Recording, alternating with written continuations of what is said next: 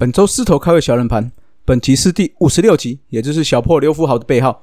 大家对他最有印象的，应该就是在雅职大赛中天天三分炮的印象。那么这集就来猜猜看，刘福豪生涯出现过几支三分炮？今天冷知识，大家想想看哦。答案在节目最后公布。头头是道，Let's go！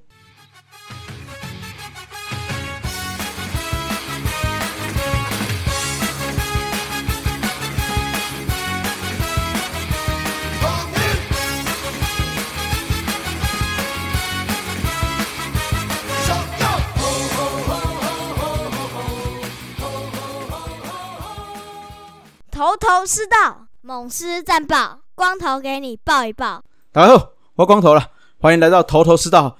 那上周小小偷懒了一下，让子节目一起帮我完成上一集的节目了。那再次谢谢子节目的所有的主持人，各位大大的帮忙，我光头感激不已啊，心中有如滔滔江水啊！好了，这个太多了，哈哈，真心感谢了哈。那最近因为真的。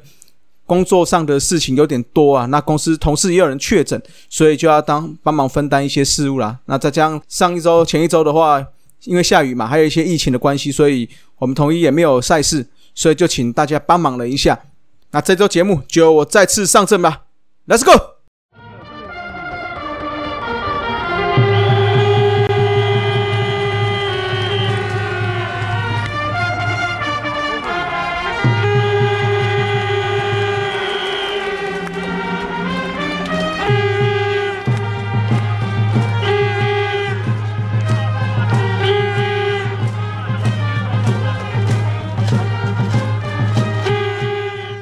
好，来到猛狮战报哈。那在上一周啊，我们的成绩是五战里面有四胜哦。那我们就一场一场来看了。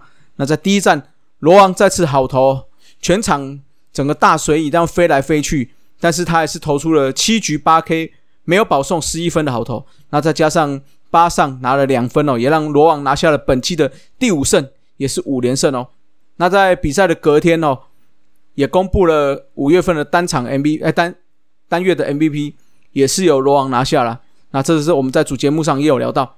那到了第二站哦，赛前就传出比较不好的消息啦，就是罗萨被解约的消息哦，主要还是在腿部伤势没有办法短期的复原呐。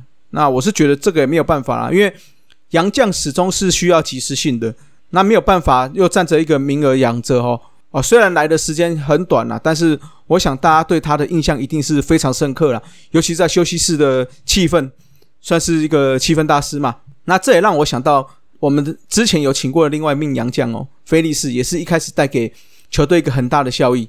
哎，结果一个自自打球哦，先是一个插棒自打，他还想继续撑，就下一球又来一个自打，就就伤了骨头，那也无奈打了五场比赛就说拜拜哦。那罗萨的话，其实也出赛四场而已哦，但这四场比赛总共带来的打击率有三成五七。长打率更是恐怖的七成一四哦，那上垒率是点三五七，打出了一支全垒打。虽然只有短短四场，但是带来的火力也是相当惊人呐。好，那我们回到了第二站哦，一开局就拿了四分哦，七上郑凯文生涯首次的代打全垒打，那也是本季的首轰。那郑凯文最这几年哦，坦白说，因为三鬼占据了整个外野的席次嘛。大家其实蛮期待他是一个可以上来成为四号外野的右打的打者。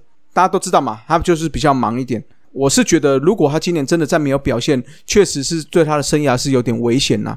好，那不过看起来这几场比赛这一周打下来，哎，看起来他的整个康泰有进步蛮多的哦。刚刚有讲哦，我们是希望他朝一个 three to outcome 的打者来发展。那如果他可以。增加一点 counter，这样本身够有力量的时候，我相信破坏力就会就会明显的成长了啦。好，那也希望说郑凯文今年能够有一个突破性的发展，不要是像疫情的那一年哦，就一个昙花一现，打出了全世界的首轰之后就就消失匿迹了哦。那算是三鬼要付出的钱的这个短短的时间，可以再次发挥他的整个打击能力了。那这场比赛动用了六名投手。最后以六比三拿下胜利哦，胡志伟拿下了本季的第四胜。不过这场打有个不好消息，就是新增了一个新的伤兵哦，林子豪。那这次是因为盗垒造成右腿的拉伤了，不过据说是轻微拉伤了，那就希望他赶快可以归队喽。啊，来到了天母的龙龙三连战哦，这三场其实打得很焦灼。首场古林好投，七局九 K 没有保送，没有失分，这是他个人生涯第二次投到第七局哦。单场九个夺三振也是个人的先发的单场新高。那原本他最高纪录是单场七 K 啦，他拿下了本季的第三胜，也是本季的第二次的单场 MVP。来到第二战哦，布雷克算是投的也很精彩哦，六局两 K 失两分，只有一分自责。不过六十五球之后就下场休息了。赛后是说。脚步有一点点不适了，所以就先换下去休息了。啊，但是本场的打击就有点熄火了，全场只有四支安打拿下来两分，最后吃了锅贴哦。那一二场打击下来的所有打得点圈打击啊，都没有打出安打，也造就虽然拿下了一胜一败，但是坦白说第二场是输的有点可惜啦。那第三站的话，本来我觉得应该不用打的这么辛苦哦。那由于这个赛前江承燕的确诊，所以这场比赛就改成姚杰宏的本季的首次先发哦，那表现的还不错，五局被打四安，两个保送，一 K 失两分，那可惜嘟嘟上来也没有守住。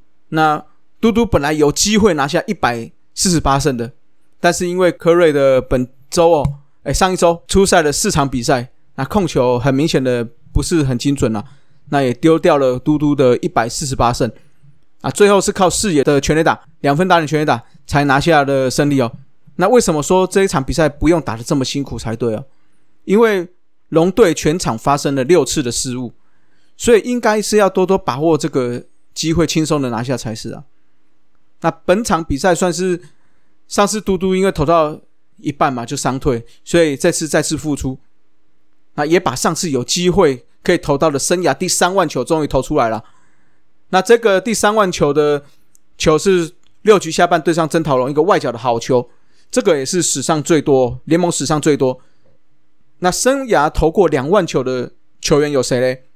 除了嘟嘟的三万球之外，接下来是勇壮的两万四千四百八十二颗球，之后是阿草谢长亨两万两千一百二十三球。